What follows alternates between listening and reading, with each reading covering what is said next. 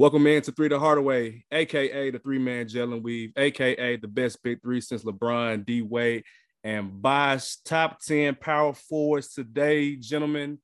Uh, if you don't know who I am, well, first of all, let's start here. If you're watching this video, stop right here, go down there and press the like button. If you are not subscribed, subscribe on YouTube. And if you are on a podcast platform, Spotify, Apple, Apple Podcasts, Google Podcasts, wherever you're looking at a podcast, uh, leave us a five star review. We would greatly appreciate it. Follow us on Twitter at Three the Hardaway Pod. And let's get into it. If you don't know who I am, I am the walking bucket, instant offense, savage up here. We got my guy, the coach on the sidelines, taking them to school on and off the court. And when I say it's really shitty, it's really shitty. Shitty, what up, though? Hey, what's happening? Hey, question though for you, uh, and this means nothing with the show, but like, who thought about making people pay for insurance? Anyways, next slide. That's the government for you. the government. That's everything. That's the government for you, dog. Up here we got my my guy, your favorite DJ's favorite DJ, the sample man himself, Tev Shakir Took. What up? What it do? What it do? What it do? Insurance is a scam, by the way. Insurance definitely is a scam, but in America we gotta pay it. We gotta pay it until the foreseeable future. Um, so like I said, y'all, top 10 power forwards today. But before we get into that, uh, first I want to give a shout out to the Las Vegas Aces, my Las Vegas Aces. They are the WNBA 2022 champions. They beat the Connecticut Sun in four games. Uh, A'ja Wilson went off. Uh, Chelsea Gradey, MVP of the of the finals, she went off. Uh, just an overall uh, a good WNBA playoffs, man. And and they, and they they said their views were up throughout the entire season, and I imagine that the playoffs had some high viewership as well too. Just overall good basketball. Let's let's keep the WNBA uh, growing. I don't know if y'all had any comments about about the series, but if y'all want to, go ahead. Yeah, I'll just jump in really quickly. Um, it's crazy how the Gregg Popovich tree continues to spread itself. Um, it's not just for the NBA, it's for the WNBA as well. So shout out to Becky Hammon. I think she was coach of the year, yep. first year coach, taking the Aces all the way and winning a championship is something to be said. Um, yes, she's a rookie head coach, but I feel like you spend a year with Popovich is like you spending three to four years underneath somebody else. Um, so kudos to her and kudos uh, to the NBA for allowing that. I don't want to say allowing that to happen, but seeing the greatness of what Popovich and other coaches can do for giving that leverage to Becky Hammon and others um, to get into the field that they would like to go into. So kudos to everyone on that one. But big shout out to Becky for that win. Definitely. I think like even though this is Becky's first year coaching, like she's been around the game, like even off the court, damn near 10 years at this point. On the court, she was that that, that chick when she was on the court. Um, so her success as a coach isn't really a surprise, but just a huge uh, congratulations, huge shout out to uh, to them. Um, they, you know, our, our, fellow podcasting but brothers dubbed them as the warriors of the WNBA. So I mean, that's ne- that's neither here or there. You know, they gotta they gotta get that two peat going first. So, but uh, just a huge shout out to the city of uh, Vegas as well. Um, because if you think about professional sports in Vegas, that's a spot that a lot of people didn't think would have success. When really Vegas is one of the more starving cities in America. And not only did we have the announcement for the Vegas president to be announced as a woman, now we got the WNBA coming in and, and winning the championship, their first championship uh, for professional sports of Vegas. I think it's a good look for the city of Vegas as well, especially with them, you know, trying to bring forth an NBA team as well. I think it's a great look for Vegas. So shout out to them. Yeah, definitely. An NBA team is on the way, and I know LeBron. He he wants to put his hand in that, and I can definitely see. I mean, Vegas is is the the epicenter of of gambling, and sports betting is as big as it possibly has been. So it only makes sense for at some point gonna have a team in uh. What's the uh what's the ruling on? Because I think it's a rule on players being able to own and uh play at the same time. Is there a rule on that? I don't know. It's a good question. Uh, I'd I, imagine I feel like I feel it. like it wasn't at first, but I, I will look it up. I should definitely look it up. But I feel like they just made that a rule. I'm just curious. Okay. Yeah, I don't I don't think that'll be that'd be an interesting conflict of interest. I, I, don't I don't know. Uh, but but speaking of owners, we can get right into uh the Phoenix Suns owner uh Robert Sarver, who he got a lot going on. So I it's I, sent y'all like an article that was like very long, but it was very detailed of just each of the things that has happened since he picked up the team. I think in like early 2000s. There's a lot going on with him, but I'll try to compile it to make it shorter. This came from the ESPN article, and it just basically states like what's going on. Uh, Suns majority owner Robert Sarver is facing increasing pressure to leave the NBA franchise following a league investigation that found many instances of inappropriate workplace behavior, including the use of racial slurs and demeaning and harsh treatment of employees. excuse me, including uh, women and minority uh, workers. After publishing the findings on Tuesday, the NBA suspended Sarver from all activity related to the franchise for one year and fined him $10 million, the maximum allowable by the league's bylaws. Penalty, some are saying don't go far enough. So it appears that Sarver's not going to lose his team because they only suspended him for one year. And it, I don't know if those who are listening, y'all know about the NBA owners' uh, pockets. 10 million ain't shit. that's like that's like $20 for us. You know what I'm saying? So um, the floor is open, gentlemen. What y'all thoughts on on just this suspension, the the owner, and just what's going to happen going forth with not only Sarver but other NBA owners? Uh, you got yours. Um, there's one line in the article that's enough to kind of make you sick, so to speak.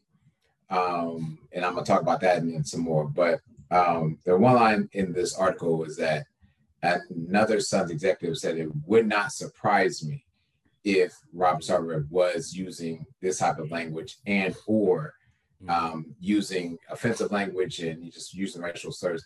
That right there, I can argue, not even argue, I can say right now, without a shadow of a doubt, from the three gentlemen that are sitting on this podcast, if you go into my workplace or ask other employees that work around me, and I do not work with an all African American cast, if they were to if I were to be asked about if I said anything racially offensive or something against women, they will tell you I have never said anything to that point, or would they believe that I have said something to that extent? The fact that that is even something to be discussed, or even that you are bringing it up as an owner or just as a person in general, is absolutely disgusting.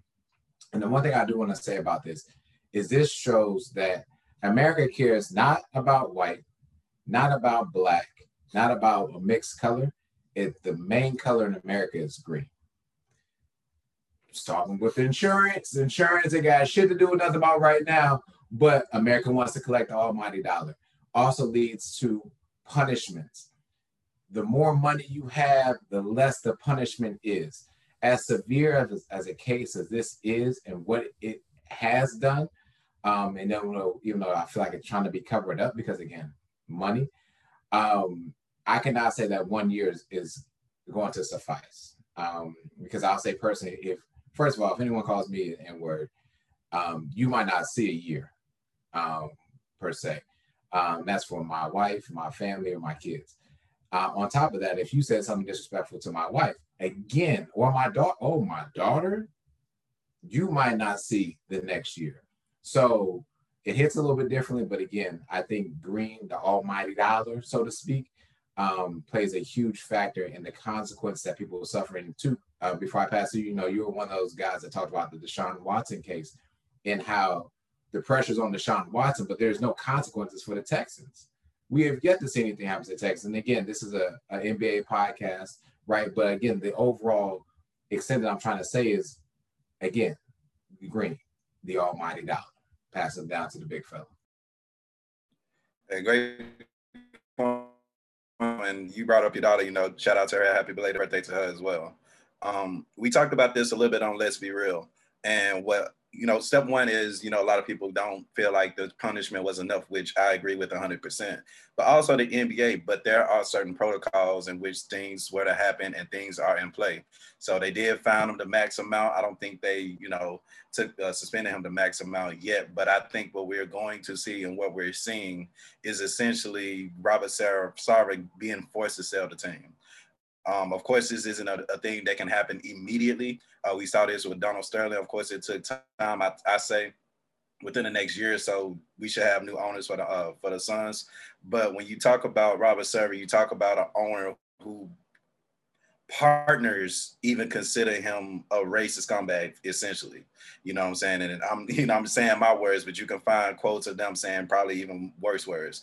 You got, you know, you got credit, you got an owner who's credited for saying nigga a lot in numerous games on numerous occasions within the locker rooms, outside the locker room. You got him on, you know, sending out pictures of his wife in bikinis and stuff like that, showing it to your coworkers. Like, you know, call disrespecting women, of course. Like, you got people out here who I've talked to who's like, he's one of the cheapest owners as well. You got a team that was in the championship two, three years ago, and you go into the arena and it's one of the most boring arenas you can possibly ever go to.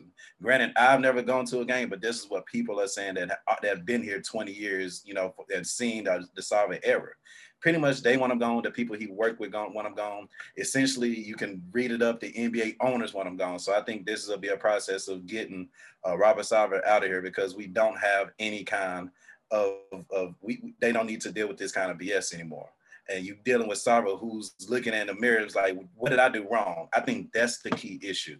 He feel like he hasn't done a damn thing wrong. if you look up his states, oh, I, I didn't do that.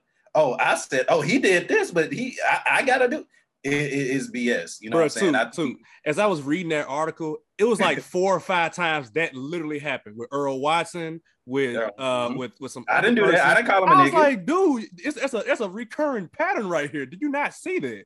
It was just crazy. It's, I reading. Mm-hmm is reoccurring and it's something like I said, pretty much everybody is fed up with. So like I said, you got a team who went to the championship. It's time for new ownership. And it's funny, uh, we like we brought up, let's be real too. It's like everywhere Chris Paul goes to, there seems to be some kind of attachment to the owner of screwing up. And I think, like I said, it's time to get those people out of here. Yeah, man. Like Sarver is just he's he has uh white man syndrome where it's just like you can't do any wrong. You're always right. Got to be in power. Got to have you know misogynistic tendencies towards women. This is this is this is all bad. And one thing that for me has stood out um, as far as like how does the NBA like govern this? Uh, so in the workplace, you get like Title IX, and and basically basically what that means is that everyone is treated fairly and with respect. That's just the that's the bare minimum of what Title IX means. And I'm like, does Title IX even apply to the owners? How does it apply to the owners of the team? Because they're not technically employees. And so in that case, you literally are an owner and you can do whatever the hell you want to do. And so I'm just confused as to how how the NBA can do that. I, I don't know the legal process as far as like the owners when they meet and discuss these things, but there has to be some kind of bylaws in place for owners under the NBA like governing body. Um, because otherwise they can continue to do this. And there's no telling what other owners have racist tendencies, sexist tendencies, whatever. The owners have to figure out a way to police themselves and at least say, hey, if we make multiple situations of racist, you know, vernacular or sexist vernacular where you get women who literally quit. There were droves of women who quit the Phoenix Suns because because the Sarver made them uncomfortable. Like we got to get him out of there. Like he has to get out of there. And so the one year suspension, I, I, agree too. I feel like it's gonna be something that's gonna be even harsher down the road as far as him selling the team, which still gives him money. So he's not really being punished. He's getting more money because you're gonna sell the team for five billion dollars probably. You know what I'm saying? So uh, I just I don't understand it. I mean, and I mean, uh, PayPal pulling out that's momentum towards right. the selling of the team because nobody's right. going to want to put their money towards the Suns. It's not going to happen. Like unless you are a dirty business, you're not putting your money towards the Phoenix Suns right now. If I am a black player, and I'll leave it at this, if I am a black player or a a woman in that organization, I I am not working. You got to trade me. Like I'm sorry, you got to trade me. I'm not working under Robert Sarver because that no. I, if I'm Chris Paul, Devin Booker, DeAndre Ayton, who just got paid, I'm like, nope. Unless unless he team, I'm not playing. Y'all can y'all can trade me or or do whatever. You can find me, but that's where I draw the line. I'm like, nah, I'm not I'm not doing it. And that, I'm not saying that other owners are not racist. I, I would hope that they're not, but you have several examples of you being racist and sexist, misogynistic, all of that stuff. I'm not doing it. I'm I'm just not doing it. I'm I'm done. So yeah, we clean our hands up for that. So so yeah, we we gonna we gonna continue to follow the story as the uh, season progresses. He may just disappear for this one year, uh, but something gonna have to give one way or another in Phoenix. Uh, so too, I'm sure you're gonna see most of that down there in Phoenix. Thank God in Memphis we got a good owner. Thank God we got a, a, halfway decent owner who stay out of folks' business, let the coaches coach, let the players play, and just do his thing to spend money. That's all you got to do. All right. Uh, so with that being said, let's get into the top 10 power forwards. Um, as I was going through my list, I was like, there is a huge separation from the top to the bottom. Like the, your, your top three, four ish, I would say maybe huge separation. you got like all stars and then like role players. Like literally, it's, it's a big separation. So I'm curious to see um see what y'all get. So who wants to go first? I'll take it. All right, two, go ahead. Do your, so, do, do, your honorable mention first. Of course, honorable mention. Uh, and, and, and, we'll go around from honorable mention. Okay. Uh, so I got honestly, it's kind of crazy. I, I, got three of them. Um, one of them, Aaron Gordon, uh, somebody averaging 15 points a game right now, but has been honestly disappointing to me. When he got picked up by the Nuggets, I thought the Nuggets would be better. Um, I thought he could be better defensively uh, next to Jokic, which we haven't seen that. So um, hopefully, if he can, you know, get better defensively and do things outside of scoring to make the team better, they could see the playoffs. But again, I don't have the Nuggets going to the playoffs, so uh, wanted to mention him. Uh, wanted to mention Brandon Clarke. Um, we talk about power forwards as far as efficiency, efficiency rating go, PER, he's second among power forwards. So even though he's not in the top 10, he's a Grizz, and you definitely got to uh, give him a shout out. And last but not least, uh, kind of just switched it kind of right before the show, which is funny. Um, John Collins, uh, his numbers kind of block, uh, kind of lowered just a little bit, um, but of course, you know, Mr. Consistency never never shot below 52 percent for field out of, out of his whole career. Um, just would like to acknowledge him for sure. Real quick, too, gun in your head. Do the Grizzlies trade uh, Brandon Clarke? You said should. I said, do they? Just no. asking. No, okay. because if, if Steven Adams, if you aren't able to use him in the playoffs like last year, Brandon Clarke could be starting for us essentially. Mm. So, yeah. Took we agree. Um, in regards to Aaron Gordon, uh, let me turn this up just to make sure I'm heard nice and loud. Um, Aaron Gordon is, I too, to your point too, was disappointed in what happened once he got traded. Um, I felt like and this goes into my rating as well. I felt like there's a higher ceiling that he can achieve uh, with Joker. And Joker's not a player that's always going to play back to the rim type of basketball and back you down. And so I felt like there were more opportunities for Aaron Gordon, and he, I don't think he quite sees them. But I also think this is a team that is was looking to redefine themselves again with all the injuries they've had. Um, but I look forward to Aaron Gordon doing better this upcoming season. Um, Savage, you opened up and told us like it's about two, it's like three, maybe four tops, and then the rest is about mid to CBD. Um, we're in the CBD category right now, ladies and gentlemen, um, with this. And I'll leave Aaron Gordon right there. Um, but I will discuss power forwards when it's time for me to talk about my top 10 because there's something special that I do want to talk about. Uh, but my other power forward that I think will have an honorable mention um, is not a player that's going to light up your stat sheet, um, but is definitely an integral part in a championship type of run, and that's PJ Tucker.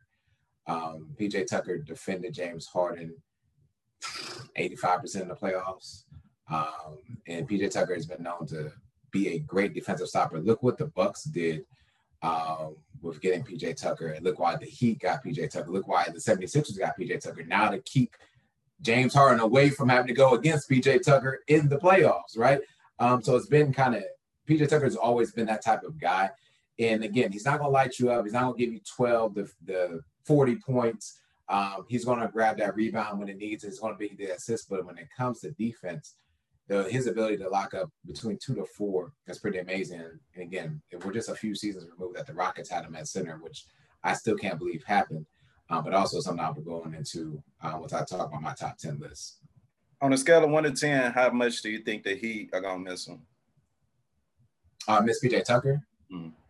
Uh, I, I think that we're going to miss him heavily. Um, so I'll give you about a seven uh, right now. And it's not just what he did on the floor, because in his last few games he was hurt. His off the court um, ability to blend with Jimmy and the rest of the players. Um, I watched that for a whole year. It was great. Um, PJ Tucker is a guy that you can plug into any system and it's going to work, but he's going to lock down, and we are missing that part this upcoming season so far. Man, Miami said we got Udonis Haslem. We don't need PJ Tucker. That's what happened. It's only room for one of us. There's only room for one of us, buddy.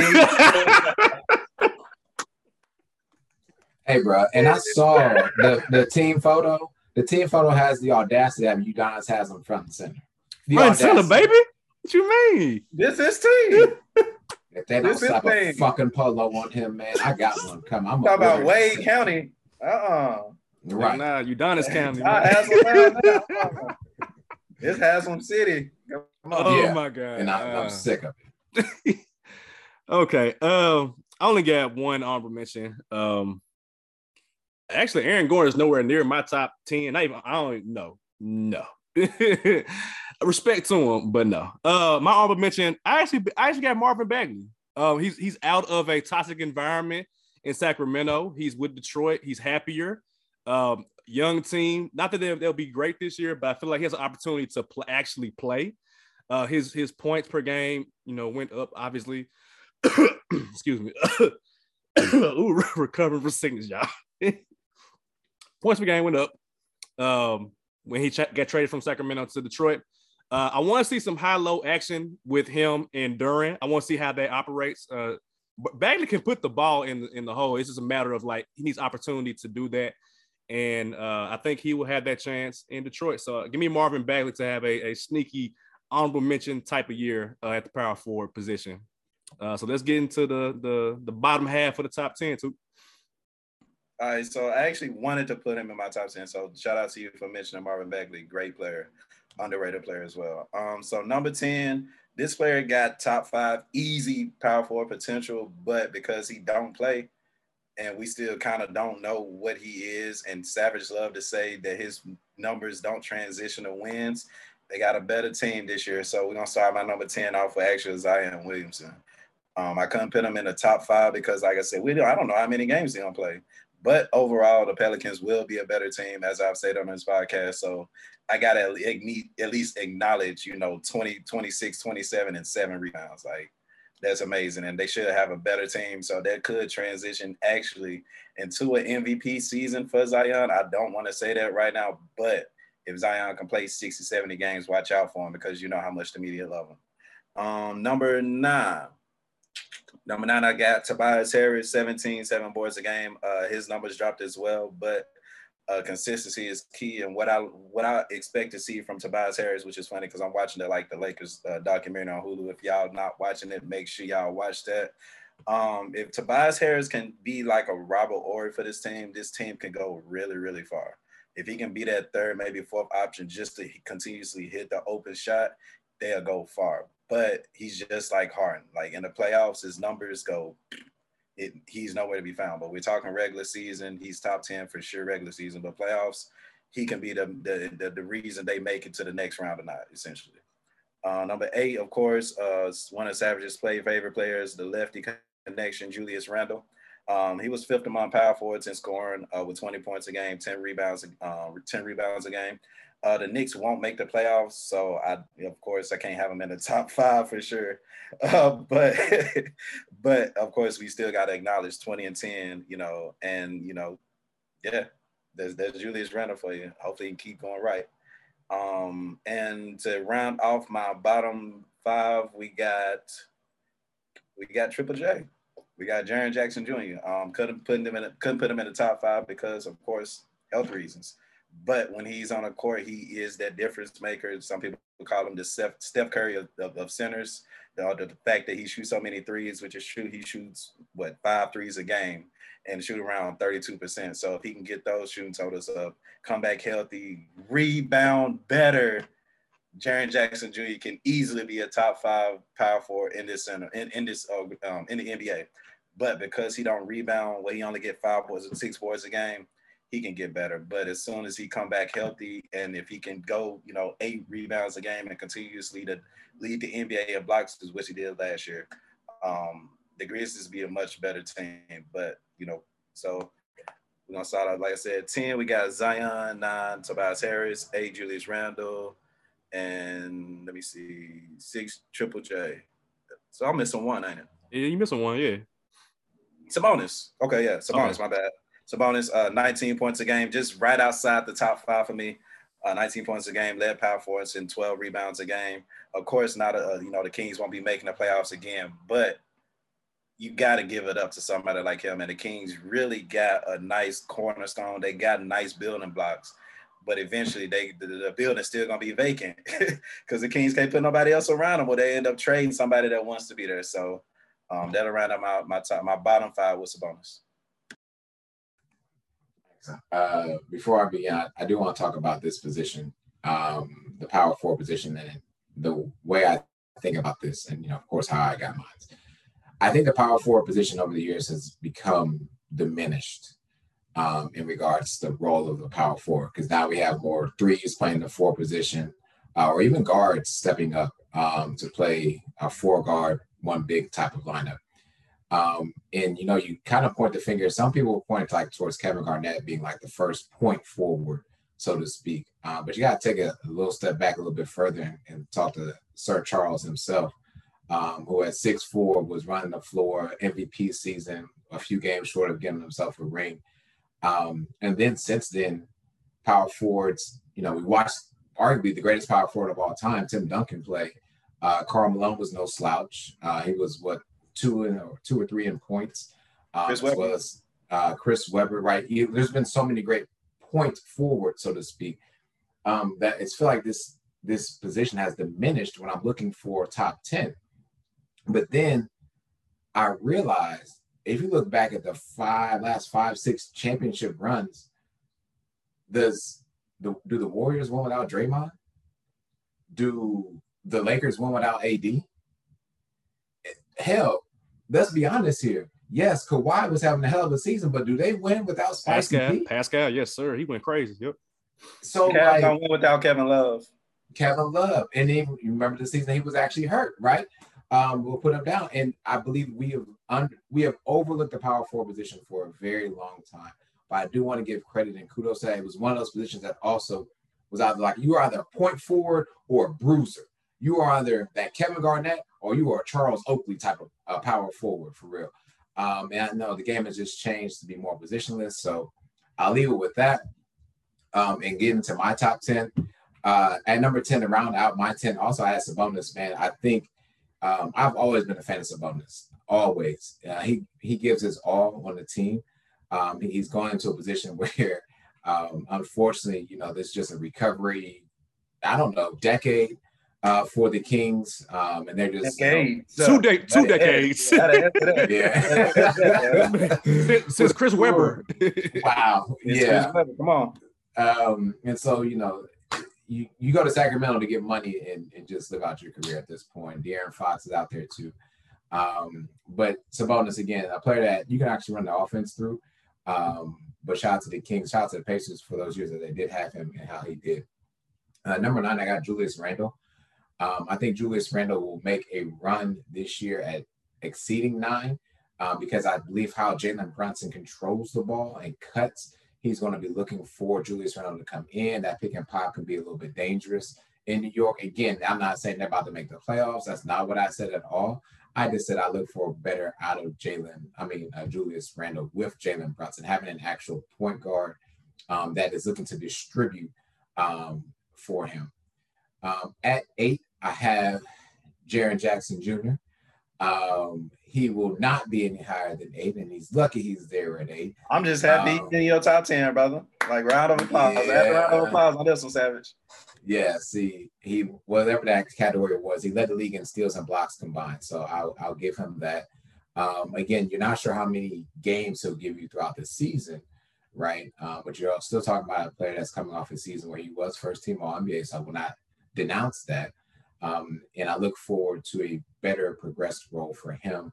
Rebounding one, uh, finding his scoring touch inside the rim or inside the paint will be lovely for me as well. I think he he knows when he can and when he can't shoot. Um, and more times, I don't want him to shoot the three, but the, his ability to actually step out and make it at times is, is crucial. So I'll give him number eight. Um, number seven, I don't go too far um, from Memphis now. I'll go down to New Orleans uh, for Zion. Um, I think injuries are what put him here for me. But without injuries, that man was collecting some stuff down there and he was scoring um, almost at will, I would say, um, and gives you more of that. I opened up talking about Charles Barkley. Charles Barkley was a more compact player, similar to how Zion is more compact. Zion ain't no 6'10, 6'11 power forward. He's about 6'6, 6'7. He's giving you all chest uh, when he's doing it. Um, and I think for the Pelicans to make a run, like I believe they can make a run, at least into the playoffs and maybe scare some teams again, um, they're going to need Zion to be a top 10 player at his position. And again, mind you, after about three or four, ladies and gentlemen, this list can go great. Um, and at six, one, two, three, four, five. At six, um, I have Tobias Harris. His numbers are not going to scream at you, but look at what happens when you take Joel Embiid out the lineup. You're going through and focusing through with Tobias Harris. Well, James Harden wasn't there. Tobias Harris. Tobias Harris stepped up multiple times for the 76ers, and I don't see that going anywhere. And the crazy part is Tobias Harris does well in, ugh, I hate to say this, but in Glenn Rivers' scheme of offense. He's not that well outside of that scheme. And since he still has Doc Rivers as his coach, I'm going to give him that sixth position. Um, he can score at, at, many different angles of the rim. Um, he's not bad on defense uh, as well. So I got him at number six. So six Tobias, seven Zion. Uh, oh, I forgot. Uh, sorry, Sabonis at 10, Julius Randle at nine, Jaren at eight. I apologize. I have one more. I pulled a two. Um, and that was my guy in Atlanta, John Collins.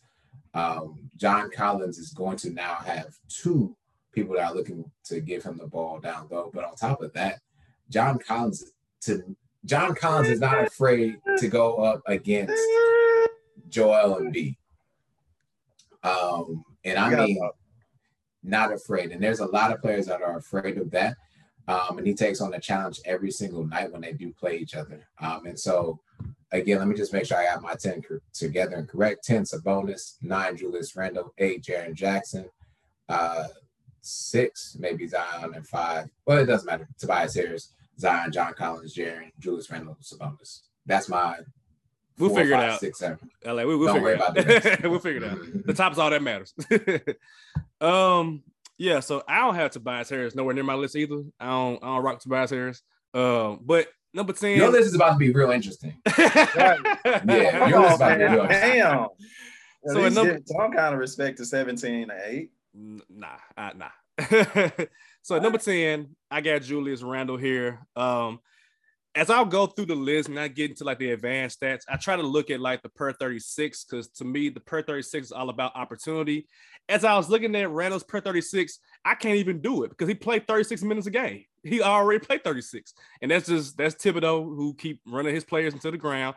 Uh, but I, I think that the Knicks don't want Julius Randle. And I think that he's better served as a bench player that can go get a bucket. He can start if, if you need him to start, but I think he's a championship like backup type of player that, that you want him off your bench. He can't really defend. He don't have a, a, right hand. He can't really shoot, but he he can rebound. He can get he can give you effort. He can score in the post. Um, I got him at 10. I don't know if he'll be there long term in New York. Uh, number nine, I got John Collins here. Uh, aside from Duncan, I need to see a little bit more from him, but he he gives you a double double. Uh, he averaged that I think the year before last year. Uh, opportunity is, is, is, is a bit better now with having Murray and Trae together. So you should be able to score a little bit more on those pick and rolls, pick and pops. Uh, so yeah, get, give me John Collins at nine and number eight. Like Sheedy, I got Jaren Jackson here. He could go into the top five depending on injury, but I couldn't put him higher than eight based on uh, the injury. Uh, he got to shoot better, y'all. He has to shoot better. Defense, I'm not worried about. Uh, he got to stop fouling, obviously, but he can block shots. He can, he he affects the Grizzlies in such a positive way that when he's not on the court, it's a night and day team. Like it's trash on defense. It's bad when he's not playing. So that's why we mentioned uh, a couple episodes ago with the Grizzlies, they might struggle at the beginning initially because Jaren Jackson's not going to be on the court. Uh, so give me Jaren at eight. Um, oh, I also mentioned that I think my my fear with Jaren is that he's a number three player disguised as a number two player. So I'm hoping that Bane is that number two that we hope that he that he needs to be. And my hope is that Jaren doesn't come back in and forces it uh, when he comes back from injury. So we'll see about that. Uh, number seven, this is where I got Sabonis. He's a Kevin Love remix, in my opinion. Rebounding like like nobody's business. Can shoot, can score, can play make. Um, I think at some point he'll be on a championship team, kind of like Kevin Love, where he's a little bit older, he's in his prime, and he gets partnered with a, a number one caliber player, and he gets to be, you know, like I said, Kevin Love type player for that as team. long as he don't just focus on shooting threes. Correct, correct. Because uh, Sabonis, he can pass it just like his dad, man. If, if those who are watching, if you have not watched Arvydas Sabonis, go look up Arvydas Sabonis highlights. That man, he played a couple years in the NBA, but he was a beast in Eurobasket. Go go look up Arvydas Sabonis. Uh, number six, this is where I got Spicy P. Uh, his stats improved since the championship season. I I don't. Scottie Barnes is here, so I'm like, do I want Pascal to play or get the ball more when I got Scottie Barnes? I think Sheedy, you you you say this a lot. Go ahead and trade him while the value is high. I would do that if I'm Toronto. I'm like, I love Spicy P. I said the same thing in my notes. I, I, would trade him while, while it's hot right now and trade him to somebody who who, who wants him. And I would let Scottie Barnes be be my guy. I keep Fred VanVleet and Scottie Barnes, but Spicy P, he's good. Like he's an all-star player. He's he, he can play, but I feel like he, he, could stunt Scottie Barnes' growth. We'll see. But I, I like I like uh, Spicy P at six. So my top, my bottom half is Julius Randle at 10, Collins at nine, Jaren Jackson at eight, Sabonis at seven, and Pascal at six. Yeah, and even I said last show, um, the Raptors trade everybody but VanVleet and Scottie Barnes. So I completely agree about Spicy P. My part uh, too. Yeah, and two got a problem with John Collins. We can go ahead and talk a little bit right now if, y- if y'all want to. it's not that I got a problem with it. I don't have a problem with it anyway, because like I told you, I think that the Hawks are gonna be great. But when you look at John Collins' numbers, do you expect his numbers to go up? Nah. I think it's. I, I, think it's, I think it's an impact though. I think it's an impact. He makes an he makes an impact for sure. But when you talk about everybody that's on my top ten, is it to a Tobias Harris extent? I mean, maybe that's arguable for sure. But Julius Randle, what he does for the Knicks, no. Jaren Jackson, no. Sabonis, no. You know what I'm saying? And like I said, I think his numbers will drop because you do you will have two ball dominant guards having the ball in their hand. Granted, That's they'll look for him, but they're they're more interested in scoring as well. Like I told you, Trae Young, I think his scoring may go up. So yeah, I think I think what we'll see from John Collins is it has to go one or two ways. Either he can merge into traffic with Trae and uh, and Dejounte, or he gonna get traded because it's like I got Onyeka Okongwu playing center who I can give some more love to, and I can just do lives with him, and then we can put shooters around Trae. Well. Mm-hmm. They got Clint Capela as well, and, and Capela, right? So it's like I can right. do that and just get high value for John Collins, you know. So right. Yeah, and, I, I'm with you. I, I I want John Collins to do well. Five years, 125 million, whatever he signed right before Jaren did. So I look at him for a, a remarkable season. But also, I think he's a, he's the glass cleaner. He's what if Jaren could rebound like John Collins can, I would would put Jaren down there in my top five, if not top three. Let me not push the top three, but maybe more in my top five. But I think John Collins has a knack for rebounding. Um, and like I said, when I'm watching him go toe to toe with Joel Embiid and other centers that are definitely bigger than him, he's not backing down, and nor is Jaren Jackson Jr. But we'll see what happens as the season progresses. We all said out of that East, there's nine teams, one of them not going to make it, um, and so I hope we prove. I hope I prove you right. I think or wrong. It doesn't matter to me. All right, top five. Uh, go ahead, too. Cool, cool, cool. Uh, let's see, top five. So of course, top five Draymond. Like I can't I can't go any further without acknowledging what he does for the Golden State Warriors, who are currently the NBA champions. He's the engine that go. When you talk about playmaker, he's the best playmaker on the team. He averaged uh, seven assists a game, a game, which is number one amongst power forwards. Um, I think those numbers will go up when you got Wiseman. Hopefully, play, hopefully can start playing. Uh, I think those assist numbers may go up. So, uh, but still, you still talk about somebody who gets you, you know, steal a game or block a game, only shooting 30% from three. So if he can go into offseason just shooting a little bit better, we can see a refined Draymond. I think it'll be top five for a lot of people in the league that really don't know his worth. Because when you talk about, like I said, Draymond defensively, the Warriors are nothing. That know your worth. The Warriors are nothing uh, defensively without Draymond, and he is the engine that make it go um, as far as getting, you know, Steph and Klay open. So top five easily Draymond Green. Um, number four, I got Spicy P myself. Like everything you just said, uh, he had his career high.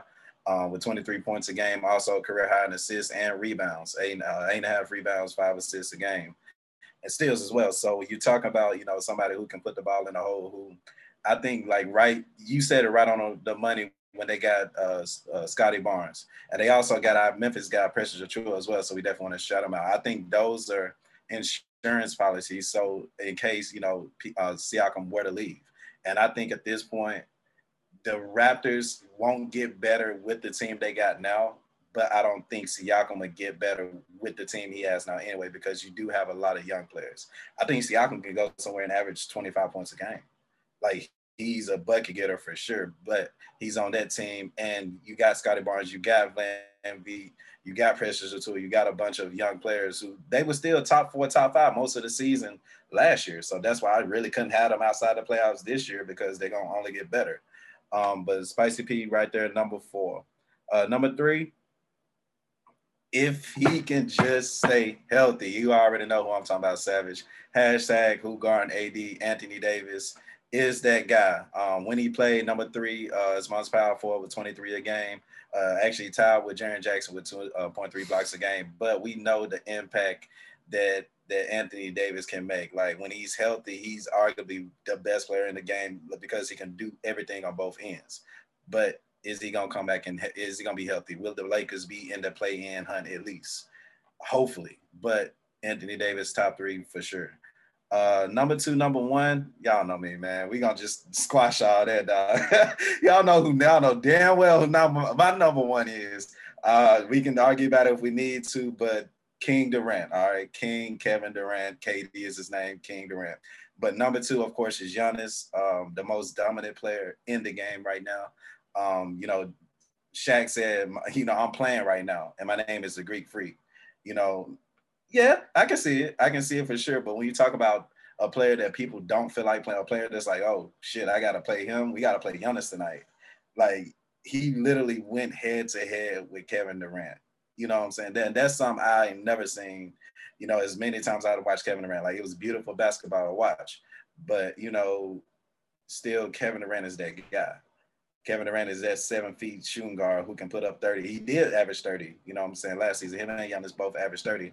Um, but you know what I'm saying, second and second amongst power forward with six and a half assists a game. I think he's gonna be on a revenge tour. So this may be Kevin Durant's year, but I don't think that he'll get the MVP love that he deserves because you know LeBron averaged 30 last season and he didn't get the MVP love. I think at this point he's suffering from um from what I call a seen it already syndrome. When I, have seen Kevin Durant average 30 a season, so that's nothing to me. I've seen LeBron do what he does. I, that's not Steph Curry. He may win MVP if they get the number one seed. You know, will KD get that love? I would love for him to get MVP love, but KD is still the king to me. So that's number one to me. So let me see. Let me go back again. Bottom five, uh, top five. Uh, Draymond's Pascal Siakam, Anthony Davis, Giannis Antetokounmpo, and King Durant. And make sure you put King Durant into my, my login when you do the Twitter thing, Savage. Thank you. We making requests and demands. Okay. please okay. um, honestly, it was almost um, it's like a copy and paste from what I have as well too. Um, so number five, Draymond Green, I completely agree. Um, again, stats are not going to overwhelm you in regards to how many points, rebounds, assists he has. But one, you're talking about someone that is a part of the offense at all times is Draymond Green. Um, you can't say that for all the power forwards that we already have named. He becomes one of the first power forwards, the first big period that you know for sure every possession or every other possession is definitely going to touch the ball in some way, shape, or form. And the thing that gets me about Draymond is when they go to the small ball lineup and they put him at five, he in the last minutes of the fourth quarter going against um who was it against Joker, stealing the ball from him, making him look like he didn't deserve to be an MVP. Um, and so this guy is still top defensive talent as well, second team all uh, NBA defense, I believe, last season, and improved his worth time in and time out. Um, again, we don't need him to put up 12, 20, nothing like that. He plays his role well. And that's exactly why he is a top five power forward in this league. Um, granted, we can talk about who was left in the pool, but again, I I give definitely Draymond his his roses, so to speak, his flowers at five. For Pascal Siakam, Spicy P.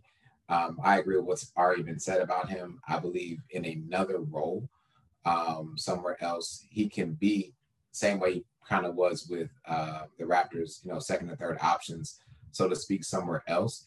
I think he is stunning the growth of other players that are on this team because that team is comprised of a whole bunch of like forwards, so to speak. Um, if you look up, when I'm looking up that like power forward list, I'm like, well, damn, how many power forwards does Toronto have? Like they playing small four, power forward, center, point guard, everybody playing something. Um, but again, I can see him, you know, at another place as a contender um, for him. And then, like I said, like we said already, trading one, the value was high. His value is high right now. Um, and he's still someone I can give you around, I would say at least on a championship championship contender, you give him at least 18, and I would say about 10 to 11 rebounds as well. Again, knowing your role, similar to what a Draymond Green would do. Number three, again, copy and from what I, have heard from two, uh, Anthony Davis. When Anthony Davis is healthy, when Anthony Davis is locked in, he might not be number three on this list um, when he's ready. But until then, he is number three. Um, I know Kevin Garnett has went off on him this offseason. Um, I know that um, Darvin Ham has also talked about the offense running more through Anthony Davis this upcoming season. And so we should see more from him, uh, more of a progression. Just hope that his whole entire body does not give out on him. His talent is so immense. Um, his ability to, to, ball control and just you know handle the offense on his own is incredible. Um, and he's no slouch on defense. Um, he can rotate with the best of them and, and play defense. So it's not even just who's guarding AD, who's AD guarding as well. Um, could be also another hashtag uh, when it comes to the playoffs. And, you know, again, I've said this before, I'll say it again. This is not the best team in LA right now, um, but they can surely put up a good fight in the Battle of LA. Um, I would love to see in the playoffs coming soon, hopefully this upcoming year. Two and one, like I said, copy and paste from you know what you heard from Took. Um, at number two, I got Kevin Durant. Oh, that's not what you had to. Sorry. Um, but you don't know the definition of copy paste? How you teach it? You don't know the definition of the copy and paste. I know that's oh, not what you're supposed to do, hey. but that, that's what copy and paste is. Not copy and paste. Yeah, so I didn't want to cheat, right? He, co- so he, co- he copied he copied your one and pasted it at two. That's what happened. There we that's go. What happened. See, that's what you call lazy. no plagiarism this way, player. Um, that's what you call lazy.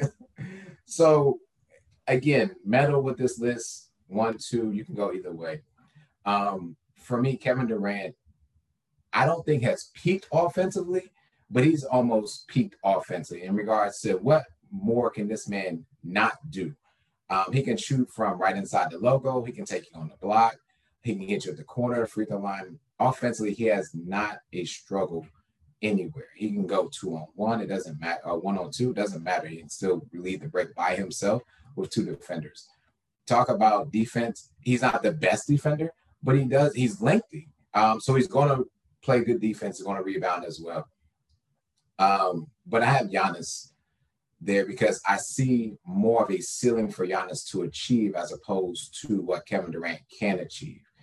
Um, and I also believe that Giannis is coming from, to me, one of the most disrespectful years that the NBA has had in recent years. What I mean by that is, what talk does the NBA having about Giannis and the Bucks winning the championship the year before that?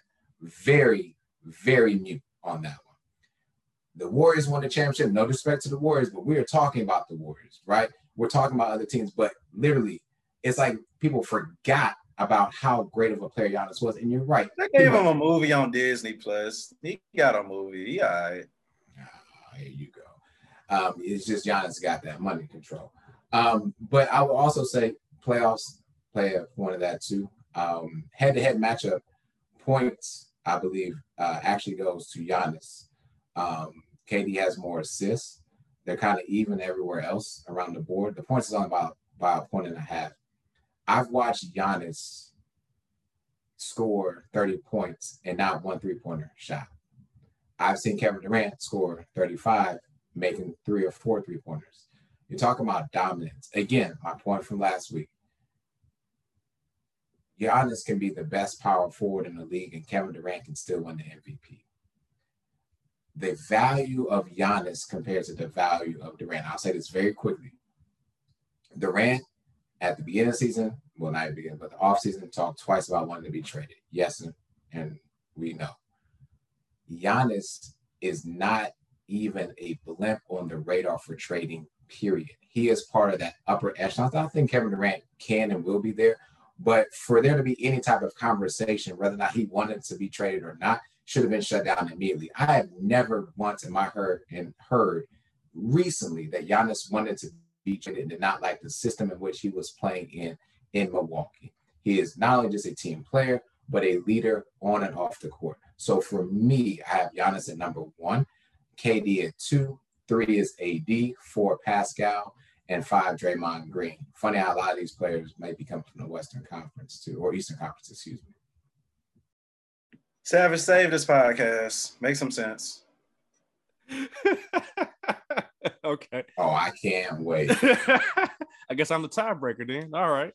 Um, number five, I guess Zion Williamson here. Um, I I don't have well, I do have stats for you. The stat is five years, 231 million.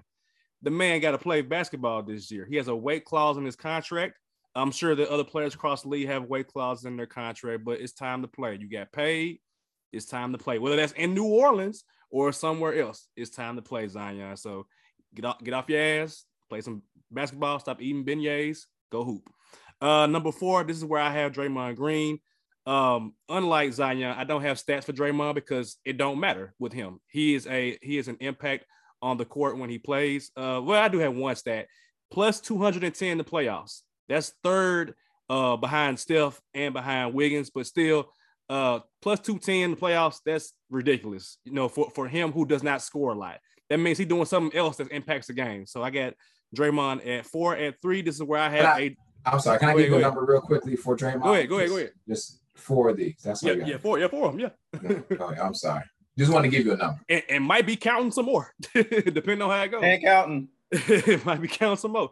Uh, three is where I get AD. Um, this has to be the year he, he stays healthy, man, because he hasn't been healthy since the bubble, and the bubble felt like forever ago, if I'm being honest. Uh, and if we last saw him in the bubble, the man was unguardable. Like he was shooting threes at a high clip. Uh, we know that he was a point guard in high school and he grew to 6'10, 6'11. That's why he's able to dribble and work the post like he how he can. And on defense, I have zero questions at all. Zero questions. Jaren Jackson Jr. led the league in blocks last year. AD could do it if he plays 82 games this year. So um, I don't have a lot to speak on about AD. The same blocks. They say I have the same amount of blocks. They did. Oh, well, there you go. so yeah, AD at three. Not much to talk about with him. He got to play basketball this year. Got to play basketball this year. So I wanted to go ahead and accelerate to this top two.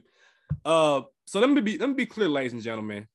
Um, we went based off of ESPN's rankings, well, not ranked, but position uh statuses. Uh, next year, what we'll probably do is create our own pool for the players and say, you know what, you know, uh, KD is a small forward, or you know what, Anthony Edwards is a shooting guard, or uh, Evan Mobley is a power forward. You know, whatever. We'll, we'll do that next year. You know, so we learn our lesson this year. So for right now, for the purposes of this podcast, this episode six of Three the Hardaway podcast. We got Giannis or KD. Who's one? Who's two? Took had KD at one. Sheedy had Giannis at one. At at two, nah, I'm I'm doing one. At one, I got Giannis. I got Giannis.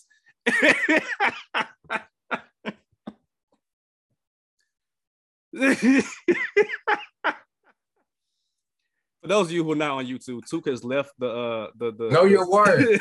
he's left the the the the Zoom call, but I got Giannis at one, y'all. Um, like Sheedy mentioned, for some reason the NBA like media forgot the Bucks were a, a, a, quality NBA team, and I think what happened is that Giannis didn't have his his Robin to his Batman. That's Khris Middleton, who was hurt for most of the season um, even without Middleton in the playoffs, uh, they took Boston to seven games.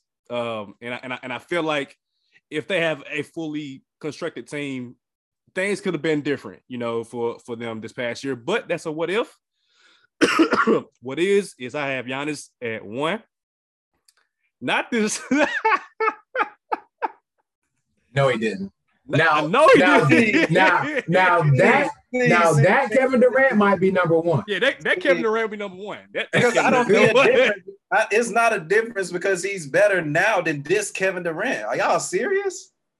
That that Kevin Yes, Durant, I am serious. that Kevin Durant made the finals. Yes, this one This just one got is swept. that one got swept. This one is about to. Are y'all serious right now, man? Unless y'all until Giannis starts shooting. Oh my god. Because essentially what y'all are saying is Giannis is a better player than Kevin Durant. I mean, yeah, You're saying Yeah. yes. Wow. yeah. Wow. I mean, Giannis can literally, if he wants to, win DPOY and MVP at the same time. and Kevin Durant can average 35 if he wanted to. So can Giannis. Right. Right, but but player, player, you're talking about. We just said he can win the defensive player year and he could be the MVP. When KD made his ascension to be MVP, what was his ranking for defensive player of the year?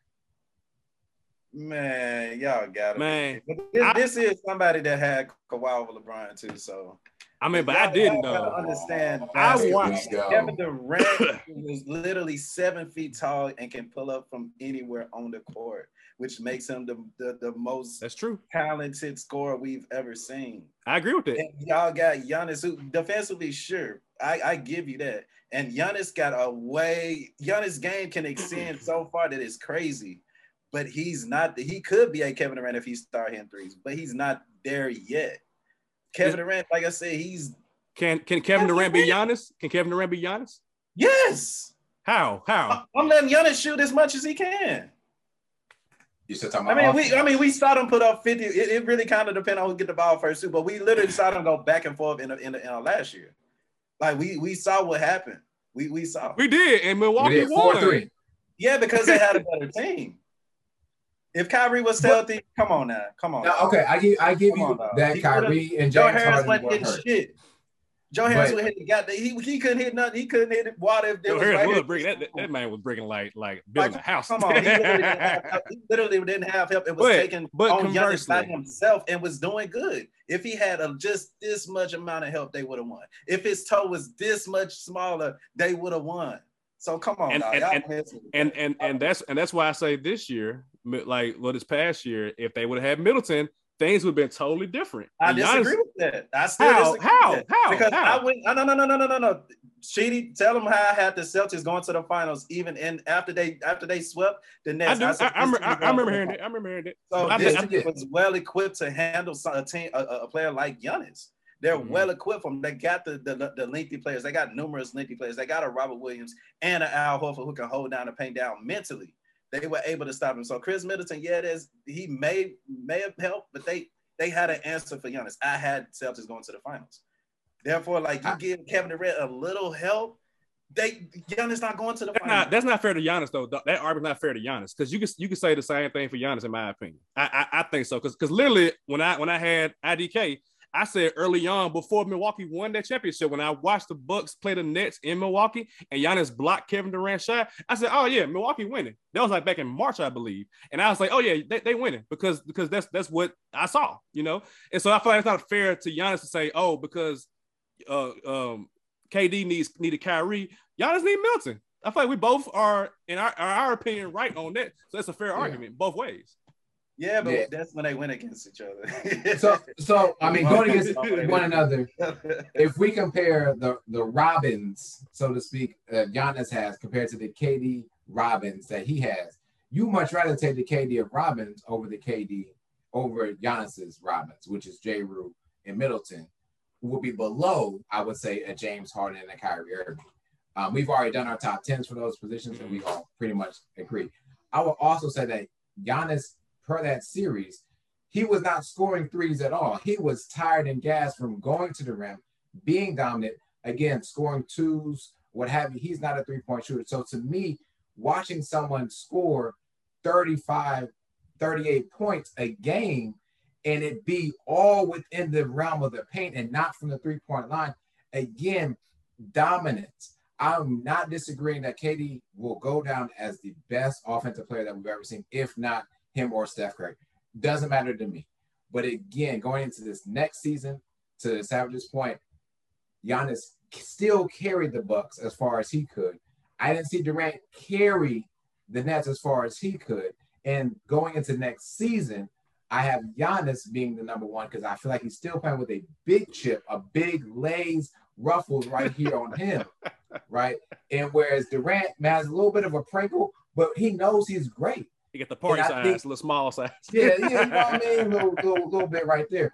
But I really believe that Giannis will continue to excel. And I don't believe Durant won't excel. I just think there's the amount of growth to your point to that Giannis can do is far greater offensively, and he's already been doing that every season. Where Durant is not taking those type of leaps and bounds defensively on the other side of the ball. That's what I'm saying. And I'm also agreeing that the Kevin Durant has been to the finals. He was a, I mean, with the Thunder, MVP, all that, gave it to his mama, all of that stuff, right?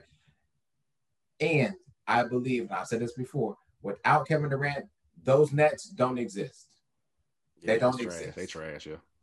So I'm not disagreeing with his work. I just believe the work is more valuable from Giannis. Giannis is an untradeable piece.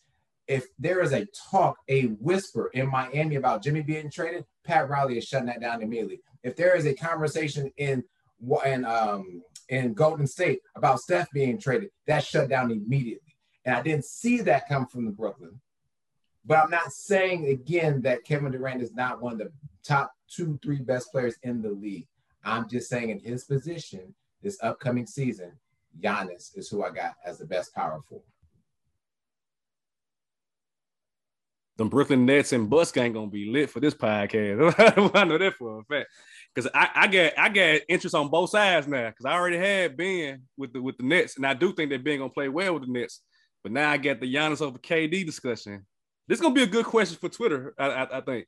Like, like who who was a better player? Uh, uh Giannis. To save the podcast? save the podcast. So we gonna ask that question on Twitter. SOS. Like, who was a better player? so we gonna let we, we gonna let the listeners and, and the and the followers on Twitter to, to to to chime in on the discussion. As of right now, it is two to one to Giannis on this podcast over Kevin Durant. Uh, I'm sorry to um, I'm surprised we still fitting that jersey, man. You know, uh, got a 35. No, that's a compliment. It's a compliment. it's a compliment. That's Come vintage, on, man. man. That's vintage. It'd be worth something in, in a couple years, man. that's I'm keeping it clean. you know, I'm gonna keep it clean. All right, so that's the top 10. Next week, we're going to do top 10 centers. But before we get out of here, we did want to discuss uh, a, a, quick Lakers tidbit about them picking up uh, Dennis Schroeder on their roster, which means that the Russell Westbrook situation is a little bit more complicated uh, I guess in my opinion. Uh, but um, what are y'all thoughts on Russell Westbrook? I know Tuke was talking about something with Westbrook is is definitely gonna be traded now. So yeah, it's a wrap.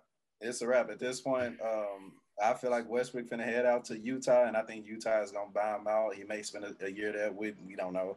Um, but at this point, ain't no way in hell you get Schroeder and Pat Bev. You know what I'm saying? If I'm Westbrook, oh, if I'm the Lakers, I'm looking at Mike Conley will fit a lot better in that kind of system.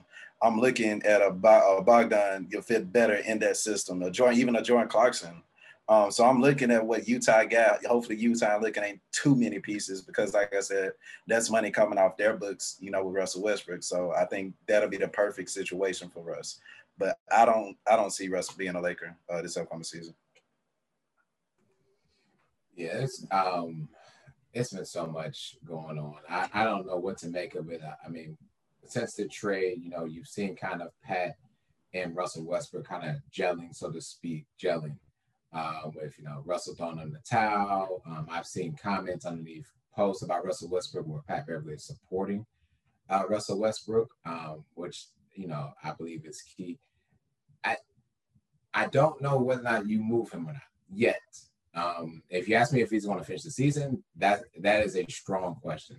Um, I just believe because of, and I talked about this a little bit earlier, you know, Darvin Ham is a new coach. How is the system going to work? He's talked numerous times, so to speak, about Russell Westbrook playing more off ball. But again, why go get Dennis Schroeder for, you know, vet minimum of two and a half million, signing for like 17 and a half less than what he was actually trying to get um, a few years ago? You, you, don't go and get this player uh, without either A, knowing he's going, Dennis Schroeder's going to be coming off the bench and going for more that six man role like he was going for a couple years ago. Um, or does he become the replacement for Russell Westbrook, as you stated, to um, Russell Westbrook is traded and eventually bought out. Um, and so I would say to start the season, it's going to be a show. It's going to be a show in LA, and I think Westbrook stays.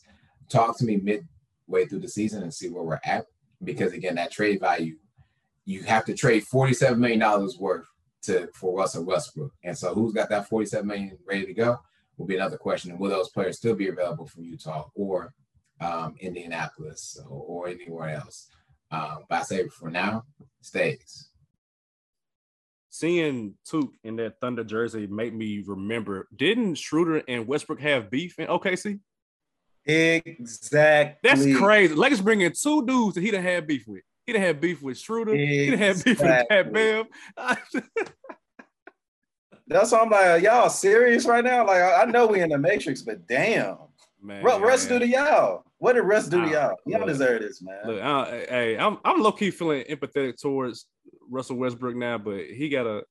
So there was a video of him changing his form, but it's I'm I'm still like no, I don't believe that. It's different when you're shooting with pressure on you, not shooting in an open gym, you know, with nobody putting a hand in your face. But uh, I don't. I feel like the Lakers as an organization have talked a lot and talked him up in different roles, but I just can't. I can't. No, they cannot. They cannot go through the same thing they went through last year with Westbrook shooting off the side of the backboard, missing wide open layups, turning the ball over. They they they can't do it. I don't know if it's Utah, but somebody got to take him, and they're gonna have to get him out of there. They they they absolutely have to. I, I just cannot see it. I can't see it. Wow, I love to see him in a Heat jersey. Miami Heat. Oh my goodness. Jersey, like man. So you trolling me? To get, like, I'm, get I'm serious.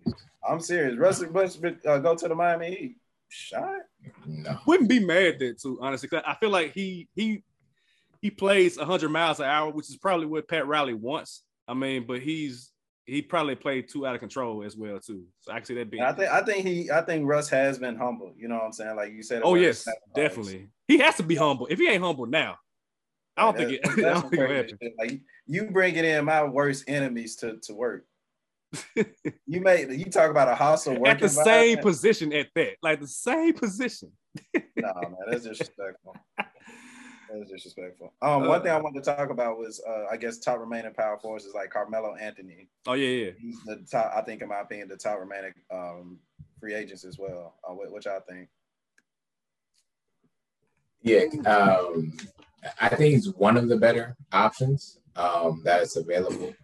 Um, we've watched Carmelo go from again this small forward role to more of a power forward, grab the rebound, cuss at you while I'm getting the rebound, uh, be open for the corner threes and such, such like that. It's just where does he land, right? Um, I've seen talks about Boston because the Gallinari is hurt, um, and other places. I, I, I don't know where he goes. Um, to be honest, he is still a valuable piece. I would love I love to just be. You gotta give him 15 if he. You gotta give 15 back, man. Yeah, yeah gotta give 15 back. definitely. Um, I would love to just you know wherever he goes, I would just want there to be success for him. I think he saw that with LA when they signed, you know, everyone from the Grandpa's Club with him, um, but it didn't, you know, fulfill his ring destination, so to speak. And so maybe it's just time for him to be like, hey, listen, I'm just going to go down as a, as a great scorer and make that revenge tour with Denver or even with the New York, to be honest. Yeah, New York, um, yeah. You know, New York is, is, fine. It's a great landing point. They're still going to sell tickets, and he can have a great, uh, I don't want to say revenge tour, but just like, hey, man, this is Carmelo Anthony, still one of the greatest bucket getters we've ever seen in our life um, play the game of basketball. But um, he's available and can stretch the floor. I mean, you talk about Miami a moment ago. Mm-hmm. We need a four for sure. Um, so I'll put that out there, Pat, if you're listening. I, I, think for selfish reasons, and we can end it right here. I just want him on the Grizzlies just because that dude was killing us in the bubble. he made every open three. Talk about a veteran. he made every open three. And and Lord knows the Grizzlies need some kind of shooting. So I may, maybe I, I don't know. I doubt it, but you know. All right, gentlemen. So next week, top 10 centers. Uh, thank y'all for listening in. We're about to wrap up this series. I guess the positional series, because I, I think I have look at my schedule. I think we had top 10 coaches coming up as well too that we could talk about. I like that. Uh, and I think we also had top 10 young players, and I'll let y'all know what young player, what, what categorizes a young player uh, as well too. So we out of here. Stay safe. Be blessed. Peace.